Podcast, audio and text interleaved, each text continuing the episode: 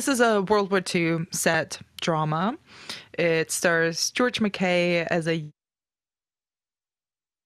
Legat who, you know, is is kind of working Gorgeous George MacKay. well. That Oh, gorgeous George we, MacKay. we, we just lost you for a second there, Anna. Seeing as you're, you're down the line. So we got gorgeous George MacKay. Who's he playing?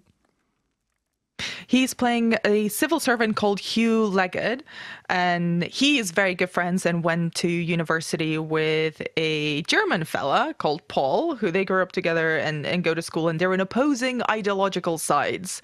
And the the movie really is about the the potential start of World War II, and that's about it. That's interesting about it. Oh wow. I, I wish we I did I wish we didn't really have to start with a dud. It's not exactly a dud. It's a per, it's perfectly fine.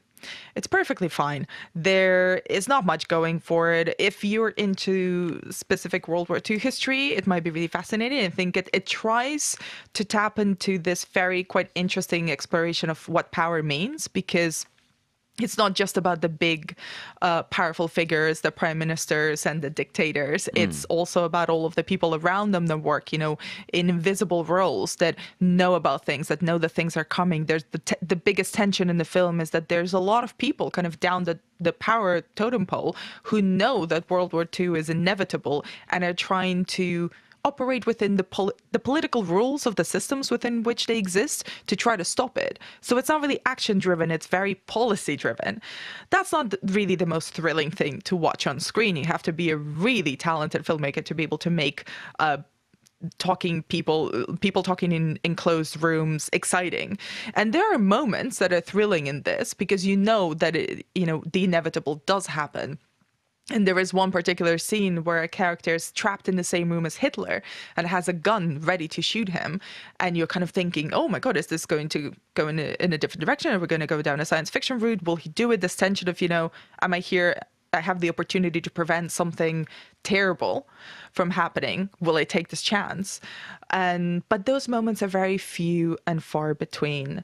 Ultimately, this is a film that I, I don't really see the need for it to exist. I don't really see the need for it to be two and a half hours long. Oh my god. I was just going is- to ask. Tell me it's not a long one. It's two and a half hours long, and honestly, it felt about four hours long. I almost kept forgetting about it as it was going along. It is, I think, in, in two words, it is aggressively ba- aggressively basic. There is very little that feels compelling about it. Get And- that on the poster. Aggressively basic. Anna Bogutskaya.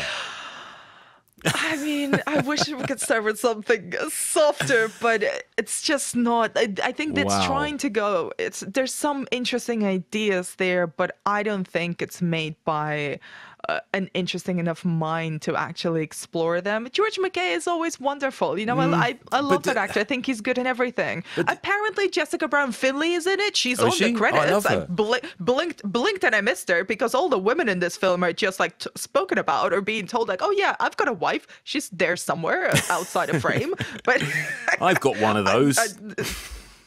exactly One of those so things. Oh God! Well, but i- is it is is it what it also um is it also frustrating to see um George MacKay when like because that would just make me think about 1917, like another war film done really really well. That would irritate me as well. Maybe it's one of those. Hmm. well, you know.